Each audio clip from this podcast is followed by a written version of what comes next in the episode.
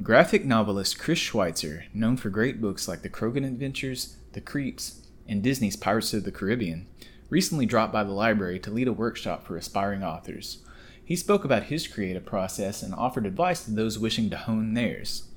He was kind enough to hang out afterwards and do a few sketches for those who attended, which was incredibly cool. For those unable to attend the event or those who did and would like to revisit it, we offer this podcast. Enjoy. And please, if you like what we do, subscribe to our feed on iTunes and leave us a review. Thanks.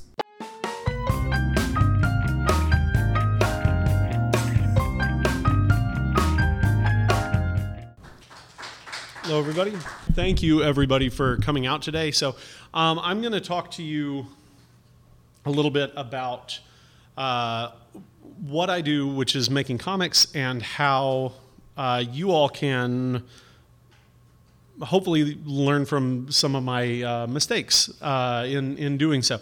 Comics are what I call one of the narrative arts, and there's quite a few of these. There's dramatic writing and theater, there's animation, there's film, there are novels, television, basically anything where your job is to tell a story. And each of these different fields have their different grammars, their different mechanisms. For me, I really like comics. So I grew up a little bit in Florida and then mostly in Louisiana and then in Western Kentucky. I was in Hopkinsville from the time I was 11. And I always had a propensity to do different, what you would call creative things. I liked drawing, I liked writing, I liked being in plays, I liked making movies with my friends, I liked playing music, I liked reading, I liked doing all these different things. And when I was in college, it became kind of tricky figuring out how to narrow that down and figuring out which avenue to pursue. And it was tricky because there were a lot of different things that I wanted to do, and I didn't really want to give up any one of them in order to focus my attention on the others. And I was really lucky to discover comics. I'd grown up reading comics, but it hadn't really occurred to me that that could be something that I would do as a career. And what I love about comics is that it takes all of these different disciplines and it allows you to focus on all of them, which to me is really exciting because, like I said, it's tough for me to narrow down my interests. So I get to write stories and craft them and come up with the dialogue. I get to act through the characters by making them emote, by changing their facial expression, their body language, the way that I deliver the dialogue through word balloons. I get to direct. I frame the shot according to composition. I get to control the pacing. I get to draw. I get to do research. I get to do all these different things that I really enjoy doing, and get to put them all into one umbrella, which for me is comics. So I'm going to run through a couple of the things that I've done really quick just to give you an idea of things. So the Creeps is one of my more recent books. The third of these came out last month. And this is a kids' horror mystery series in which four unpopular middle schoolers save their town from monsters. It's a departure from some of the stuff that I used to do. I get to draw a little more loosely. And I also get to tackle modern things, which I'm not as practiced at as I am with other things. I generally draw historical subjects, and this forces me to do things like modern buildings and phones and cars and trucks. And if any of you are artists, you probably know that cars and trucks are not easy to draw. They're up there with horses as some of the trickiest things, because although a lot of things, if you draw a chair wrong, nobody really notices because there are a ton of different types of chairs. But cars and horses especially operate according to certain mechanics of their being. And when they're wrong, you can look at them and tell. And so that can be really difficult to try and get those. So I purposefully, in this more recent book, made the last fourth a truck chase so that it would force me to get down and really have to learn to get better at drawing. That's something that I like to do, is is if there's something that I know I have a deficiency in, I try to craft a project where I'm forced to confront that head on, so that I can get better, and then it's no longer a deficiency. Sometimes they wear fake mustaches. There's all sorts of stuff in that book. I also do the Krogan Adventures, which is a historical adventure series. They're fictional characters rooted in real events. So this story is one that takes place during the American Revolution. And this one is one that I'm currently working on, which takes place in China in the 1920s. It's taken a really long time because I am putting about 50 people in every panel. And it takes a really long time to draw that many people. It takes more time to draw 50 people than it does one. So sadly, I haven't learned my lesson there, and I keep writing stories that need a lot of people in every panel. I also occasionally do for-hire work, working on comics especially that tie into franchises that I like. So this is a cartoon series that my daughter and I watched together. It was a miniseries, and I really like it, and so I reached out to one of the editors of that company, asked if I could do a cover, and so these were some of the thumbnails that I sent in, and they opted for the last one. But most of the time I'm doing books that are specific to my interests. Like I'm coming up with them from the onset. I also still do art as a hobby, which, you try to finish your day of drawing so that you can, take a break and draw. But one of the things that I like to do is make paper figures and dioramas and things along those lines. So this is a nativity set from last year. This is from this year. It's a black hat jug band for fall. And a lot of times I'll make these available to people who want them, but mostly I do them just because it's fun for me to do. Currently, so some other projects that are in that same vein is a gaming set that has about 300 figures from mid-19th century New York, which is a really crazy period in history. And so that's been a lot of fun. And doing those made me want to do a comic set in it. So the comic that I'm currently working on is about a historic gang of kids that would still do all the things that gangs would do. They'd rob people and fleece people and things along those lines, but they would do so in order to amass capital so that they could put on plays in the basement of this abandoned tavern. And it seemed like a really fun type of story to tell. So that's one of the ones that I'm currently working on. Also, because I had so much fun learning how to draw trucks, I kind of want to tackle some kind of car-based story. So I have a thing where there are these car-riding cowboys that have to herd these irradiated giant steers whose milk produce the crude that can be made into gasoline, so they can keep running across the plains. And so it's fun trying to come up with different cars and how the engines would look and things along those lines. So that's some of the stuff that I do to give you guys a little bit of background. And what I wanted to talk about today is approaching storytelling as a career and how to look at specifically comics, but this can translate to prose or whatever you might be looking at. And the first thing to keep in mind when you're looking at doing storytelling over the course of your life is that it is important to think about the financial aspect of it. If you're independently wealthy, this isn't as much of a concern, but it takes a really long time to make a movie or to make a comic or to do whatever.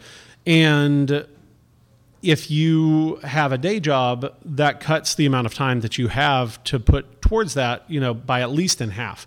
And so if you're able to find a way to make what it is that you do pay, then you can produce the volume of work that you want to be producing, which is, for me, very important because I have a lot of stories that I want to tell, and this gives me, finding a way to do it and make a living at it gives me the means to do those stories. So one thing that's important to keep in mind is the market for those stories. And There's a couple of different ways to look at this. And one of the things that when people are first starting out, it's very, very easy to look at things in the short term. And when I talk about the short term regarding the market, and by market, I mean people who will pay you to make stories, it's usually trying to find a way to capitalize on something that is popular. So, within the last 5 years, before that, about 5 years ago, zombies became really, really popular. And so you saw a lot of stuff sort of flooding the market trying to capitalize on this zombie wave. And there's not necessarily anything bad with that. If you're a zombie enthusiast and want those stories, it's great that those are out there. You know, every time pirates get popular, I get a whole bunch of new pirate books out on the shelves that I get to read, which I love. But the downside with this is that usually these things are popular because of some specific thing that's already there. In the case of zombies, it's The Walking Dead. And so the problem with entering into that zeitgeist is that you are competing for attention against not only a lot of other things, but also against one big thing that already probably dominates the market and is unlikely to be usurped by you. And the reason I say that's a short-term solution, but a long-term problem, is that comics and when I say comics, know that this again applies to pretty much everything else. They're a very long game. You are making things and you're putting them out there. But one of the things that you're trying to do is cultivate a relationship with your readers, a relationship with your peers, people who also are doing the same thing that you're doing, relationships with publishers, with art directors, with producers, with whoever might be in the position to give you money to do these jobs. And one thing that sometimes people find themselves in the trap of is doing something and then basically being confined to doing that for the rest of their life. Which, if you love what you're doing from the onset, that's great. But if you get pigeonholed into a type of story that people know you're good at telling, because you jumped into that and did that at the onset, that can be really frustrating later on in your career. There's a comic artist that I really like named Guy Davis, and one of his first big projects was a period piece set in the 1940s. And so for years of his life, the only jobs that he was offered were trench coat and fedora jobs, things that had that aesthetic and were set during that period, even though he really wanted to do monster stories. And so finally he dropped traditional paying work and was able to do some monster stories on his own. And then everybody saw, oh, he draws monsters really well, and was able to sort of veer his career in that direction. But it's something that took a while and is frustrating if you have something specific that you want to be doing. So the best long-term solution to this that I can think of is to come out of the gate doing the types of stories that you want to be doing, if you know what those are. If you don't, that's okay. You know, our interests and our likes and our dislikes change over time. But generally speaking, we all have a leaning towards certain genres, towards certain types of stories. And it's important to embrace those leanings, because comics are a really, really, really, really difficult field so far as the amount of time and energy that you have to put into it, and how those are rarely commensurate to the financial returns at the onset. And so when you are tackling a project that's taking 10 times longer than you thought it was going to take, it's important that it be a project that you really, really want to get done, and that you really, really want to do, and that fills you with passion and enthusiasm for that project, because otherwise it can be really difficult to get past those logistical hurdles that are likely to pop up. And in doing this, you're creating stories for yourself. And the thing is, all of us, whatever type of story that we wish were out on that shelf, whatever type of book we wish we could go there and exist, other people wish that book existed too. So if you make the book that you wish was there, you will find an audience for it because you are not the only person who wants that book. And as that audience tells their friends and other people who have similar tastes, you know, eventually your readership starts to grow. And with each successive project that you undertake, you're going to find more and more readers that are building off that initial snowball because you're doing projects that fulfill you, which is important. And the other thing with that is that, so although you're not filling a market niche, you're creating a market niche. You're making things that people didn't necessarily realize that they needed or wanted until they see it. And then it becomes the thing that they wanted all along. And granted, that's going to be a relatively small audience at the onset, but you never know to what degree that's going to grow and to what degree that audience is bigger than you think. There are a lot of people who do what in theory should be very fringe specific comics. There's a cartoonist named Kate Beaton who does these very esoteric, you have to know a lot about history to get the jokes comics that are very funny, but are tremendously successful and incredibly well widely read, despite seeming to cater to only a specific audience. And that's because they're done well. And when something is done well, usually it'll reach beyond whatever niche audience you think there might be at the onset. So one thing that a lot of people, when they're first starting out, they have in their mind that they have this one really great story idea, this story that'll make a great novel or series of novels or comic or series of comics. And they want to guard that story really tightly. You know, I a lot of times get questions from people about how do you protect an idea? Like, can you send it off to copyright or something along those lines? And first off, you can't copyright an idea. You can only copyright the execution of that idea. But that sort of misses the point entirely, which is that your big story idea doesn't matter in regards to your career as a storyteller. And there's a few reasons for this. One, the more new to storytelling that we are, the less likely the idea is to be as original as we think it's going to be. And that doesn't mean that the idea is ripping off somebody else's idea. What it means is that it's an idea that is quite possibly going to be come up with by numerous other people. And that can be really trying. It can really derail you if you spend all your time thinking about this being your one shot, and then seeing something strikingly similar pop up on shelves. It can also lead to resentment for that project. It can lead to being concerned about talking about it with your peers, and finding a group of other people doing the same thing you do, whether that's in person or online or through correspondence. That's really important because making these things can be a very isolated experience. Being able to share in the difficulties can be really helpful. And so you want to be in a position where you can do that. But the main reason for this is that if you're a storyteller, if you're a cartoonist or a novelist or whatever it might be, your job isn't to bring one story to life. Your job is to come up with 1,000 story ideas and cull them for the best possible stories.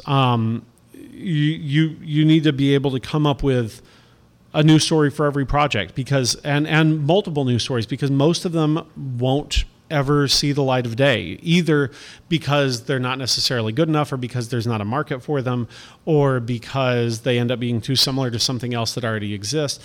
But the thing is, the thing that's important to keep in mind is that ideas don't matter. About this. So most story ideas stem from two different questions. And I forget where I first heard this. I've tried to look it up, and they're simple enough phrases that it's been impossible to track down their authorship. But most stories stem from two different questions. One is, what if? And all of these questions require us to consume information in order to make these stories. So the what if question arises from learning something and then thinking, what if? You know, you're reading a book, you read the Teen Zone rules, you know, no loud talking or yelling. Number 3, what if someone broke that rule? That's a story. You take in information and then you start to process what would happen or what might happen or what if this person did this or what if this person did that. I'll read when I want to do a project. I'll know what period I want to do historically, but I'm not necessarily sure what the project plot is going to be. And I will read book after book after book, waiting for the right what if to jump out at me. And usually it does. And sometimes it's early on in the process. Sometimes I have to read, 15, 16 books before a paragraph hits me and I'll realize that that's where the nugget of the story is. But that's one means of finding a story. The other is then what? There's an author, Michael Chabon, who has a quote which says, "All novels are sequels."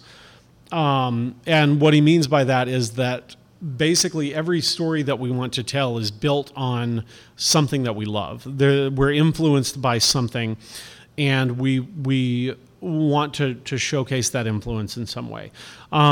So then what is, what happened? Sometimes it's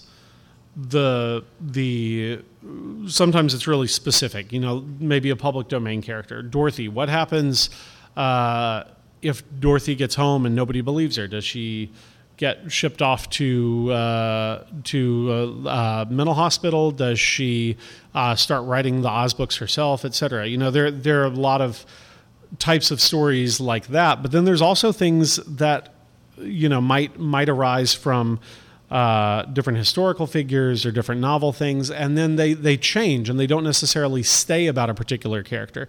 Girl with the Dragon Tattoo, I think the author mentioned that he basically wrote the lead character as what if Pippi grew up and became a punk, Pippi Longstockings. And so there's a lot of these types of stories that, even though they might bear no resemblance to their inspiration, are still born of inspiration.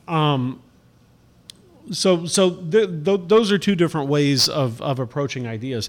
But the thing is, ideas matter less than execution. And when I say execution, I mean how those ideas are presented in a story. You can, to delve into that more specifically, you could have the exact same story idea, and every different person will tell that story differently from its idea. If you use directors as an example, if you had Walt Disney and Wes Anderson and Quentin Tarantino, and they all were given the exact same idea for a movie, they might not deviate from that idea at all, and they're still going to come up with strikingly different movies because each recognizes their craft, knows the type of story that they want to tell, and are able to tell that story in a certain way. And that's where knowing your craft becomes important. So how do you get good at that execution? How do you get to where that becomes your skill set? The first and most important way is to know your medium. And when I say medium, I mean the medium by which you're telling stories, whether that be theater, whether it be animation, whether it be comics, whether it be a novel, whether it be short stories, etc. Each of these mediums has its own mechanics, has its own grammar, has a way that it works. And it's important that you understand those if you're going to be able to tell a story through that medium. So it's very important to educate yourself regarding the mechanics of that medium. And there's a few different ways to do this. The most important is to consume a lot of that particular media. So if you are a filmmaker, you need to be watching a lot of movies. You need to be watching mainstream releases, you need to be watching short films, you need to be watching indie films, foreign films, whatever it might be, because you're going to learn a lot from each of these different avenues. If you are wanting to make comics, you need to read comics, and you need to read all different types of comics, from superheroes to Peanuts to autobiographical stuff to undergrounds from the 60s to whatever you can get your hands on, because again, you're going to see how these mechanics work through universally through all these different mediums, and where the changes are going to come in as you move from one style to another. And being able to find that universality of your media is important. And so consuming this is instrumental to being able to do it. If you don't read, you're not going to be a good writer. If you don't go to plays, you're not going to be a good playwright. These are important things to keep in mind. You need to familiarize yourself as much as possible with what's out there and how it's done, and you need to be able to study that. So as you're consuming, and once you've consumed, it's important to be able to analyze what it is that you're looking at. So for comics, there are a number of, for lack of a better word, textbooks that are about this, many of which are written in comic form. The most popular is Scott McCloud's Understanding Comics and Making Comics. Will Eisner's a famous cartoonist who wrote a number of books on it. And there are a lot over recent years that have been put out as well. In addition to these, there are tons of interviews with comics creators and cartoonists. There are tons of tutorials online, process blogs, things along those lines that showcase how different people arrive at their final product and the decision-making that they do in getting there. And so once you start to read that, you start to notice these things and recognize these things in the stuff that you're reading. And that can be really important because it helps you to analyze what it is that you're looking at. One of the things that I taught at SCAD for 5 years, and one of the things that was sometimes a complaint of different students was that I ruined movies for them, because we'd talk about things in class, and then they'd start to notice narrative deficiencies in this movie or that movie, and it would be really hard for them to enjoy them. And that is something that as you become better at understanding how narrative works, is I don't necessarily want to say a problem, but it is a reality. But the thing is, it's also entirely fine to enjoy things that you recognize have faults. Some of my very favorite movies I would not put them in the top 1,000 movies ever made. But they are my favorites. They speak to me personally, and they're things that I really love, despite having flaws and flaws that I recognize. But it's important to be able to recognize flaws and to be able to recognize successes when you're looking at narrative, because you want to be able to make conscious decisions to make good things. Or if you're making something that's not good, that you understand why it's not good, and you're weighing. Well, you never want to make something that's not good. You always want to make something that's good. And so, but finding what it is about the things that you love and recognizing where its strengths are, you can mirror those strengths in your own output, which is important. You can also, and so on the analyzation aspect and with study, it's also important to read criticism and to give credence to criticism. That doesn't mean that critics are always right, and quite often they can miss the author's intent entirely. But critics, the way that I look at them is the same way that I look at editorial notes. If I get back notes from an editor, it's entirely possible that the editor might have missed the point of what I was doing or misinterpreted something, and it's not really the problem that he or she thinks it is in a book that I have. But I always look at editorial notes the same way that I always look at criticism, as this is something that pulled the reader out of the narrative, that kept them from being immersed or kept them from enjoying it or kept them from being able to be enthusiastic about it. And whether that person is right or not, there was a moment here that was jarring, and that moment needs to be addressed. It needs to be looked at, and you need to determine, is that jarring a good thing? Is it a bad thing? Is it something that needs to be looked at? And so reading criticism and also taking in things that are both good and bad and looking at them from that perspective is important to your own development and helping you figure out where your strengths and weaknesses lie. So that's the first part is consuming the media that you're interested in doing. The next thing is training yourself to be good at your craft. And that is a very important thing. And there's two different aspects to this. One is school. And by school, I don't necessarily mean a formal education. There are benefits to a formal education. The biggest benefit being that you don't necessarily have to reinvent the wheel every time you encounter a problem. If you are struggling with something, having someone there who has already struggled with that and being able to help you overcome it without a long and cumbersome way, or teaching you a faster way of doing something or a more efficient way of doing something, that can be an invaluable resource for a medium in which time is such an important factor. One of the things that we comics folk talk about amongst each other a lot are time-saving techniques. We want to shave off as much time from any given process without losing quality as possible. Same as just about any industry. And so if we figure out a way of scanning that cuts off 40 seconds on a page that takes 16 hours, that 40 seconds is a huge deal to us, because eventually when you do 1,000 pages, that 40 seconds compiles.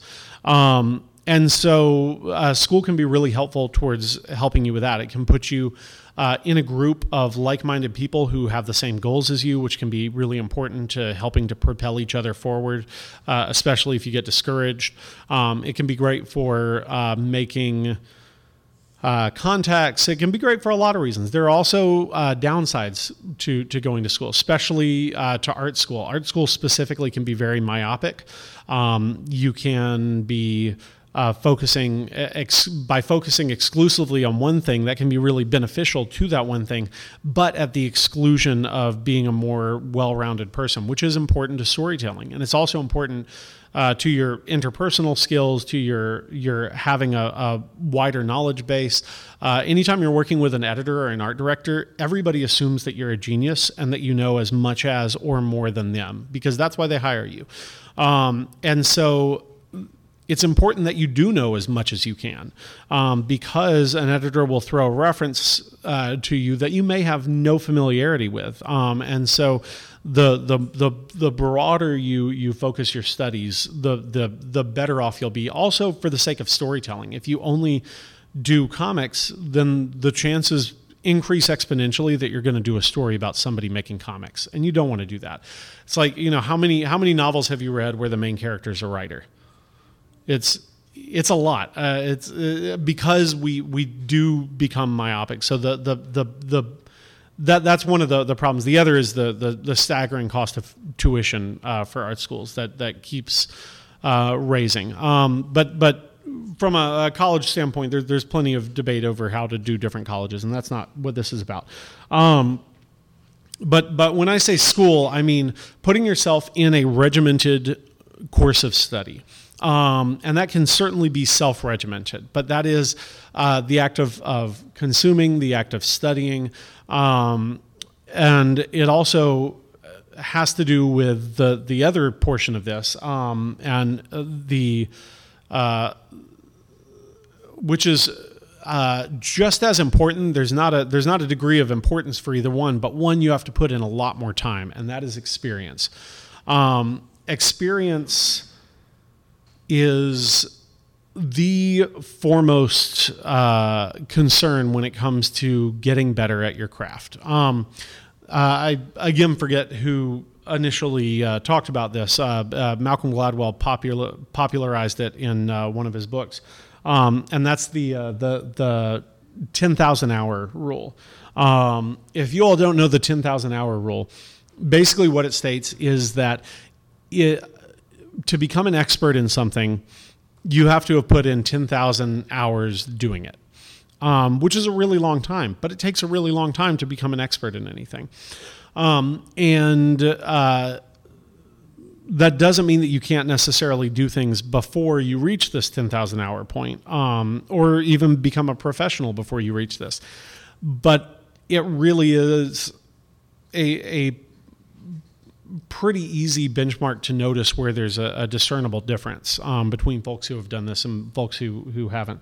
And so when you are looking at this at, say, doing comics or prose writing or whatever it might be, the amount of time that you put into it at the onset has a drastic effect on how long it takes you to be able to get to the point where you're working professionally.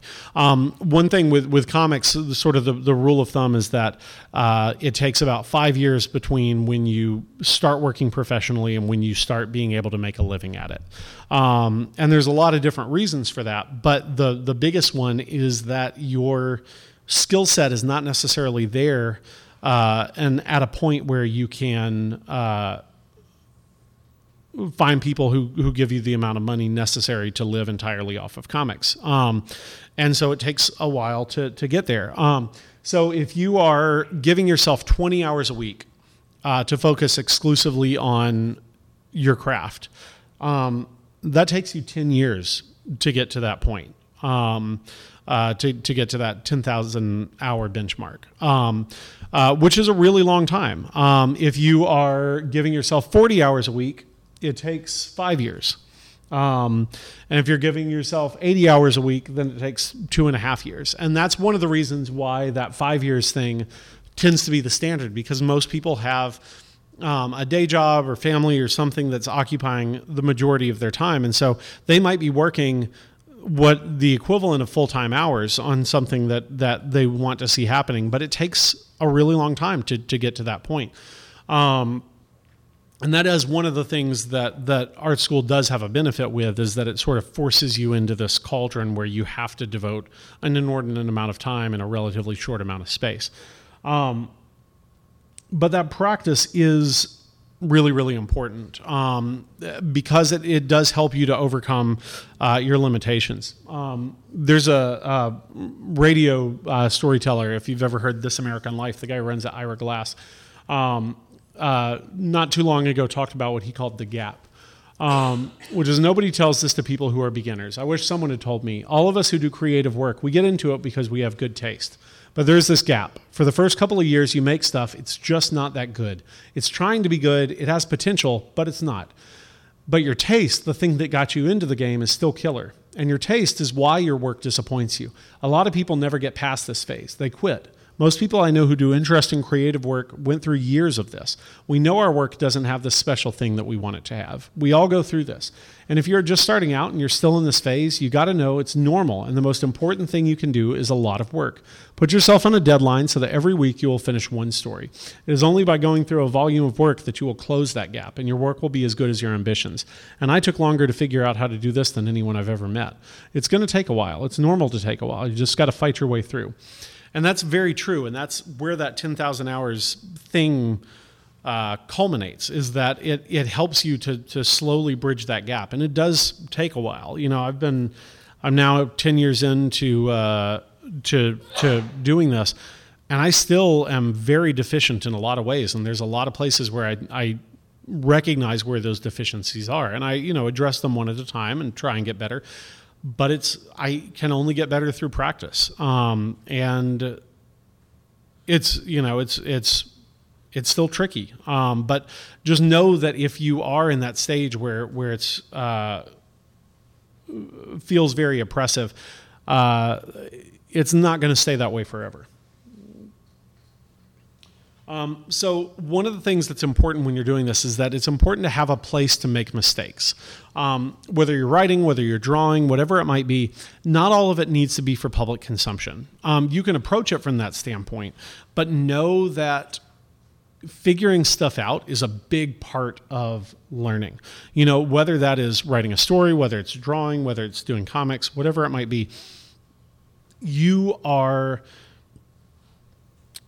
tinkering, you're engineering. And so having a sketchbook, having a diary, having whatever it might be, where you can just work out these problems absent the worry that it's going to affect your final work is really helpful and important. One of the things that was really hard for me when I was a kid was that because I drew a lot, people would give me sketchbooks. And I thought these sketchbooks, because sometimes they would be really nice, I'd have to be really careful on them and make sure that every picture that went in them was really, really good. And if I messed up, a lot of times I would just abandon that sketchbook. And now what I do is I keep my grocery lists in my sketchbook. I write people's phone numbers in my sketchbook. You know, I'll do purposefully bad drawings every few pages so that I don't ever get too precious about it. Because it's important that you use your sketchbook to figure things out. And that doesn't mean that you can't share the good work that's in there. You know, I mean, there are plenty of means by which to do this. You can always snap a picture and put it on Instagram. That's what a lot of people do. You can scan it. You can, you know, tear it out of the sketchbook and give it to somebody. But it's important to have a way to work out problems and to make mistakes. The most important thing when you're starting out is to not tackle a ridiculously long project.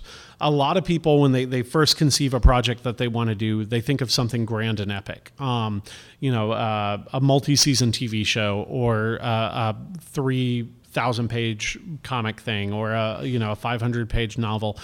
And all of these are really problematic for a variety of reasons, but the biggest one is that 10,000 hours one. Your craft is going to steadily improve the more that you work. And your first page that you draw, if you're relatively early in your career, is going to be vastly different in terms of quality from the 100th page that you draw. And so much so that by the time you get to that 100th page, you'll look back at that first page and cringe and want to redo it and start this terrible cycle that never ends. What's really helpful, and there's a lot of precedent with this in any media that you go to. If you are looking at playwrights or theater directors, they start with one acts. Directors start with short films. Writers start with short stories rather than jumping right into novels, and it's the same for comics people. Instead of trying to do a graphic novel right off the bat, see if you can figure out a story that can be told in less than 10 pages. Ideally, a story that can be told in less than 5 pages, because that's really beneficial to you for a few reasons. One, there's not going to be this big gap of quality between the beginning and the end. Two, you're actually able to finish this. If you have a story that takes 5 pages, that is an accomplishable goal. If you haven't ever done a 5-page story before, 5 pages is huge, but it's not nearly as huge as 100 pages. If you haven't done 5 pages, doing 100 pages is next to impossible. But doing 5 pages, that's doable. And so once you finish that, you get this real sense of accomplishment for having finished something. And also you get something that you can share with other people. And that's really huge to establishing an identity as somebody doing this thing. If you finish a comic, it's 5 pages, you can print it up, you can fold it and staple it yourself and give it out to friends. You're a cartoonist. You've made a comic that you can share with people. And that helps to not only in your mind give you the sense that, hey, I'm a real cartoonist, it helps in other people's minds as well. And the more that you believe that, the better you'll be at working through the grind that sometimes arises. It's also really helpful because it teaches you to pare down, which is really important when you are working on these longer stories. If you do a 6-page story, anything that doesn't belong in that story is going to stand out like a sore thumb. Everything has to be part of that story and has to all lead to one thing. And so once you start to figure out how to do that and how to pare out the non-essential, it becomes much easier to do that when you're tackling longer projects. So once you do start to tackle a novel or a graphic novel or something, you're only going to put in the narratively essential stuff, which is going to lead to a much better story. And so that can be really, really helpful from that end too. But, once you do a 5-page story, it becomes a lot easier to do a 10-page story, and then a 20-page story, and then a 100-page story. And once you've done a 100-page story, a 300-page story is not that big a deal. But going from 0 to 300 is really, really difficult. So giving yourself those incremental stages can be really, really helpful to helping you figure out your craft. Once you figure out your craft and once you have done all of this grunt work and done all of this hard labor of getting better and better, and it's just like anything else, even if you have a propensity for drawing, it still requires a lot of practice. It's just like basketball. You might be good at basketball, but you're not pro good at basketball unless you practice all the time. And then once you get there, then, hey, you're there, and it's great. So once you practice and once you do all of this stuff, you have shed your limitations. So often our style, our type of stories that we're telling, things like this, when we're early on, they're dictated by our limitations. We can't draw cars, so we only write historical fiction. Things like that. We are bad at drawing hands, so we start to do like funny blobby people. We're bad at drawing facial expressions, so we do this. And so it's very easy to fall into the trap of having your work be defined by its limitations. I have a friend who said style is what you do wrong. And there's definitely truth to that. But the more that you do, the less those limitations start to define your work, and the more decision-making starts to define your work. And once you're good at your craft, when you know what you're doing, everything becomes a decision. And sometimes those are conscious, sometimes they're unconscious. But, if you're drawing a face, the way that you draw the nose, even if you do it really quickly and instinctively, that instinct is born of knowledge and experience and practice. And so you're still making a decision with how you draw that nose. It's like if you're driving a car, you're doing like 25 different things that after you've driven a car for a long time, you sort of forget that you're checking the rear view and pressing the brake, and you have your hands over here, and you're looking in the side view mirror, and you're watching the signs, and you're also processing what's happening on the road and calculating the speed of that person turning and the person behind you. There's all these different things that the more you do it, the more intuitive it feels, and you're not thinking about these things as different parts of the whole. Storytelling is the same way. Like, the more that you do it and the more practiced you get at it, the less conscious these decision makings have to be, and the more you're just doing them because you know how to do them, which is great. But once everything becomes a decision, then every decision has weight, and they have weight both inside and outside of the story. They affect how the audience responds to the story, but they also reflect on you as its author. They can be viewed contextually, whether we like it or not. Everything is going to be viewed contextually, and so thinking about the types of stories that you're making, when you're making them is important. Who you are when you're making them is important. And so, but once you know what you're doing, then then people are better able to judge your storytelling ability, your motivations, things like that, based on the decisions that you chose to make. And you can stand by those decisions proudly, whether or not people agree with them or not, because you knew that they were decisions and they weren't just the byproduct of your inability to do this or that. So it's important to know your genre. And so whatever field you might be getting into, if you are,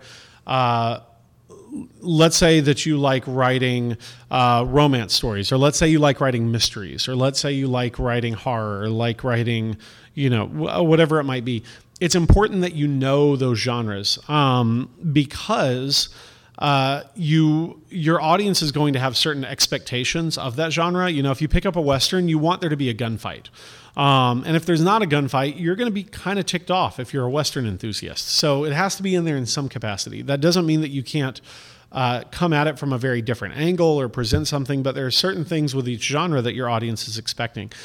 It's also important to see how different people have done things different ways so that you don't inadvertently repeat something that's been done, because it's very easy to do that. Most stories have been told. And so if you are coming at something in a vacuum, it's very easy to come up with something that would have already been done and possibly very widely known. I didn't realize that, but the end of a story that I wrote was basically the end of High Noon. And I had to change it. I luckily rewatched High Noon while I was working in the outline phase, and I was like, oh man, I kind of forgot that existed. But that's really easy to do, is to think of something that's been, and so the more familiar with your genre you are, the better it'll be. Also, if you have an enthusiasm for that genre, that's great for a few reasons. One, everything you do for that is tax deductible. So if you like mysteries and you want to go to, buy a bunch of mystery books or go to a mystery movie or, host a mystery dinner, whatever it might be, You get to write that all off, which is pretty great. But it's also, you know, a lot of fun. It's the same way, you know, if you're a real sports enthusiast, you know, you want to go to training camp or something like that. It's kind of the same thing, only for whatever specific thing you're wanting to do your story about. An example of this is, so I do a lot of stories that take place on boats. And so I had an opportunity to crew for a few weeks on the Lady Washington, which if you've ever seen Pirates of the Caribbean, it's the boat that Jack Sparrow and Will steal at the beginning. They just painted it and called it the Interceptor for that. And so... So I got to go through a few rivers and up and down the Pacific, and cross the mouth of the Columbia, which is this, was pretty exciting. It's this, apparently I didn't realize until afterwards how dangerous the stretch of river is, because the river and the ocean sort of slam into each other at such force that it's caused about 2,000 shipwrecks, in this spot. So everybody was real white knuckling it. And I was like, this is great, but that's 'cause I didn't know it was, dangerous. But I was able to get a better sense as to how ships work. You can learn a lot from books, and you should learn a lot from books. But it can be kind of daunting when you encounter something and you don't know who to ask a question about it or something along those lines. This was a great experience because I was able to get to know the ship really well and how the mechanics of the ship works. There's about 165 different lines, all of which have names. And you have to learn these because, you know, at a moment's notice, somebody might say, brace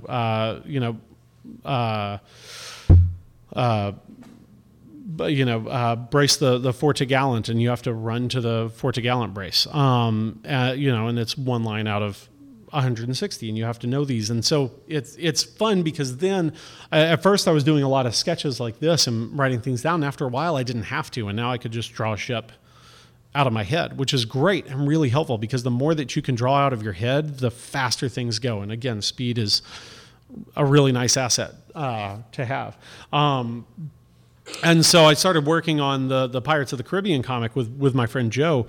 And he had never drawn ships before, and I suggested him to the publisher, and I was like, I'll help you with the ships, which is really just an excuse for me to get to draw ship things. So I went through and, the other fun thing is you get to do stuff, you know, 7 stories up, which is scary at first, but becomes pretty fun. But again, research trip, tax deductible, which is great. But going through and figuring out, like, drawing plans and explaining how different things work, like standing rigging is permanent. It's going to be black and covered in tar, and that helps to support different parts of the ship. Running rigging is are the ropes that do jobs and move. And so you show, like, how it would look under sail, how it would look under full sail, and then all these different things that, you know, hopefully helped Joe when he was starting to draw the ships. But it's really a chance for me to immerse myself in the genre that I'm working in. And so I look at it kind of like method actors like to do that. I'm a method cartoonist. So if I get a chance to go to a battlefield or dig around in a fort or go in a cave or whatever it might be, I'm going to jump on that chance because it a lot of times will not only be fun for me, but it also introduces things that I might not otherwise have thought to put into the stories if I only were reading books. If I slam my head every time I walk down a hatch, I might have a character who slams his head every time he walks down a hatch. It becomes helpful. This is the Pirates book. That's Joe's art that's on there. So it's important to know that there's no such thing as an overnight success. People can go from obscurity to fame pretty quickly, but everybody has been working at it for a while before it comes out. Even the people who seem to come out of the gate swinging, they've been practicing on their own for a long time. I know I would sometimes have students that would get so frustrated because, you know, they'd be looking online and they'd find an 18 or 19-year-old that was just doing spectacular work. And sometimes we'd get hired on by an animation studio. I was doing some stuff for DreamWorks when they hired on twin sisters that I forget if they were 18 or 19 at the time as full-time art directors because they were just spectacular. But if you looked at their sketchbooks, they had you know, 60 sketchbooks full of stuff. They spent all of their time doing it and had for years. It's just they happened to start out, you know, full bore when they were 11. So it's, you know, I mean, it might seem like people are coming out of the gate, but they're not. Like, everybody is putting in time before it. And so, so it's important to know that if you're not, you know, winning an Oscar, you know, 3 days into your profession, that's okay. It's also important to kind of believe that you will. You know, when you're starting out, you know, everybody, it's good to have that belief that, you know, whatever your book is doing, you know, that it's going to win the Newbery or the Pulitzer or whatever it might be, whether there's any validity to that or not, because that can help you try and do your absolute best. The important thing is to not get discouraged when it doesn't, I guess. There's also no such thing as breaking in to an industry. There's not a lot of people seem to think that there's kind of like a magic way to get things in. If you write a script a certain way, or if you deliver a book a certain way, or if it hits these particular points or caveats, then it's kind of going to be a guarantee. Or if you know this editor, if you know this art director, if you know this producer, whoever it might be. And the thing is, none of that has anything to do with anything. It's all just producing good work and trying to get it out there. There are ways to sabotage yourself, but there's no real way to skip to the front of the line, aside from just producing really fantastic work. There's this sense for a lot of people that there are gatekeepers to the literary world, that there are gatekeepers to the comics industry, to the movie industry, to whatever it might be those agents, be the acquisitions editors, and that's an easy feeling to have because there are certain people that your work has to get through before it gets to where it can be published. But that isn't because of prestige. It isn't because of elitism. It isn't because of anything like that.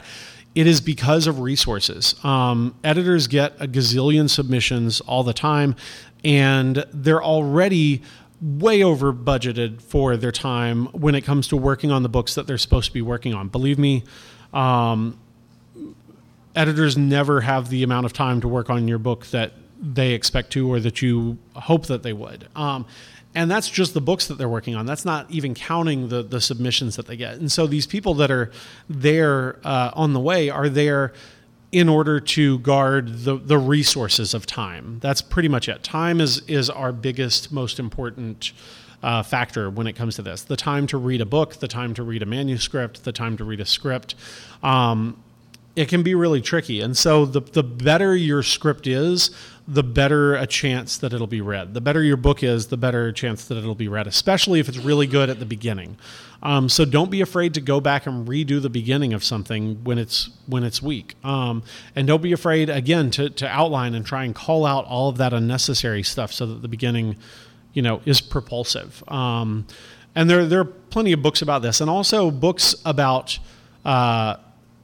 dramatic writing, books about film writing. Those apply to comics, same way that books about comics apply to film. All of these disciplines have things that can inform each other, and it's important to keep those in mind. It's also important to keep in mind what kind of career that you want. This is going back to what I was talking about at the onset. Some people, for me, I very much want to treat my comics career as an author career. I want these to be stories that reflect on me. If they're nonfiction, I want it to be nonfiction that reflects on me. It should reflect my voice and my sensibilities and the things that I believe and the things that I feel passionate about. And so I want my books to be a reflection of that. And so I'm very careful with which projects that I choose to take on. Oftentimes that means lean months. Sometimes it doesn't. Sometimes it means, you know, fatty months where, you know, we're going to Disney World. But it definitely shapes the decision making that I have when it comes to what projects I undertake and the way that I undertake those projects. For some people, they look at it as very much a craft first and foremost, that they enjoy the drawing of it, and it doesn't matter what they're drawing or it doesn't matter what they're writing. If they're getting paid for it, it's their job, and that's great. And there's nothing wrong with that approach, but the difficulty with that approach is that it can put you in that earlier position that I said, where you start to get pigeonholed for one thing that you might not want to do. But if you love drawing and you want to have a job drawing, that's a great means by which to pursue it. I look at it the same way that I would look at doing novels. And that doesn't mean that it's only going to be projects that I come up with. You know, every once in a while, there's something that I really love, and if I like Pirates of the Caribbean, and if I get offered a chance to write that, I will, because it's a project for which I have enthusiasm. But it also is in keeping with the rest of my output. And it's not that far a skip to move from the Krogan books to the Pirates of the Caribbean, or from the Creeps to the Pirates of the Caribbean.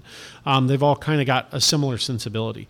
But it's the same thing with writing. If you enjoy writing, you know, there are plenty of opportunities for ghostwriters and for technical writers and things along those lines.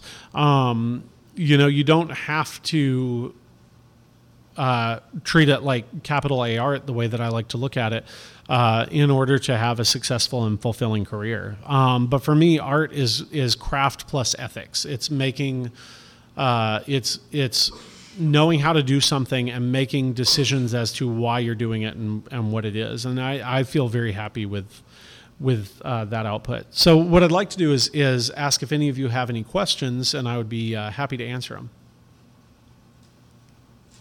Yes, sir. Do you ever get writer's block? Do you get kind of come up here and say, I'm going to go off this for a while, what it is? That's exactly what it is. Like, it's the reason that I have so many projects is so that I don't get flummoxed when I'm stuck on something.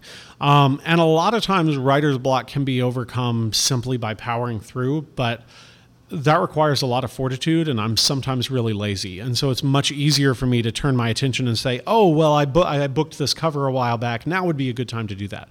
And so, so a lot of times I do use it for that, but really, I've gotten to where I can plan my writing stuff a little bit better, to where I don't have the block. And that's that when I start out, I have my idea and I write out my idea, and then I start to write an outline, and then I get stumped about a third into it.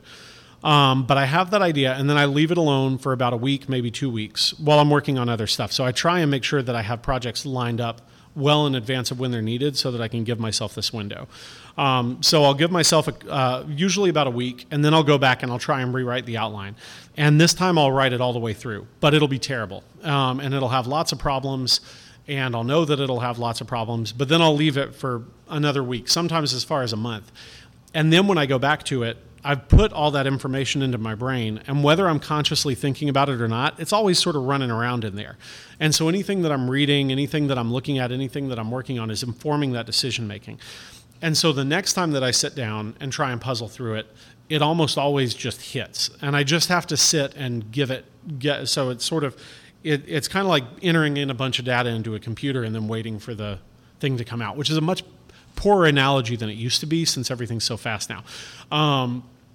But yeah, most of the time what I'll do at that point for that last one is I'll know there are problems that I was having trouble solving, parts of this puzzle that aren't fitting together, and I'll either sit in the recliner and just not have anything going, just close my eyes and sit and be like, time to think, or I'll go to the shower, or I'll take a walk, or I'll take a long drive on a dirt road where nobody's going to be. And in any of these instances, I just put my brain towards that, and everything kind of clicks together. But that to me is the way that I overcome writer's block, because I have to give it time. And that was born of a lot of trial and error, and just realizing that that's the best way for me to do it. And again, now it's the fastest way for me to do it, because even though it takes a month and a half to get from point A to point B, I'm only spending a few hours on it instead of spending a week just hammering away trying to get it done.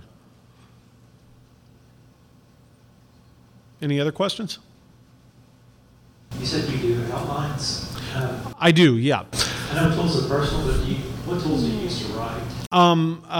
Most of the so I have a few different ones. Sometimes I use the computer a lot, but also I'll, depending on the type of project, my biggest thing that I started with and then I abandoned and now I'm back to is sticky notes.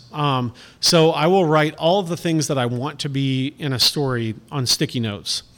And then I will take a big piece of paper or poster board and I will work at arranging them in a way that makes sense. And so that becomes the plot, which isn't the structure of the story. It's just the things that happen in the story. And if I can create a logical sequence, then I'm in good shape. But then what I'll do is I'll go in and I'll try and break it up narratively to where, well, when this happens, it's the end of the first act. It becomes important. This needs to happen structurally. This needs to happen here. This needs to happen here. And I'll start to structure around that plot. The more that I write, the less formal I get with it. When I was first starting out, I was very formal in my approach and saying, well, this section, is my, all the Aristotelian like story triangle, here's my opener, here's my rising action, here's like a reversal of fortune. Here's my client, kind of treating it like a recipe. And I deviate from that here and there, but it was still really helpful. Now I don't do that as much because I feel like again, it's kind of like driving. Like I've ingested enough of that I can sort of hopefully do it as needed. When I was working on the Creeps books, I had a very loose story outline for the second one in particular. And I didn't even almost have an outline. I just had sort of a 2-paragraph synopsis of what happened in the book. And it had to be 120 pages. And I just started drawing it. And luckily, I ended on 120 pages because after a while, you start to internalize how long this part's going to be, how long that part's going to be. And you can sort of make it work without necessarily outlining. But it took me a while to get to that stage.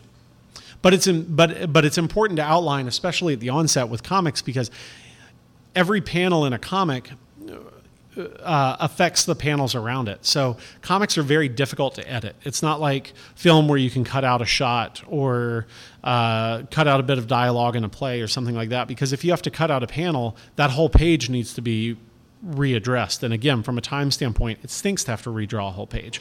So the more planning you can do at the onset to where you don't have to redraw a lot, the better off you'll be. Any other questions? Yes, sir.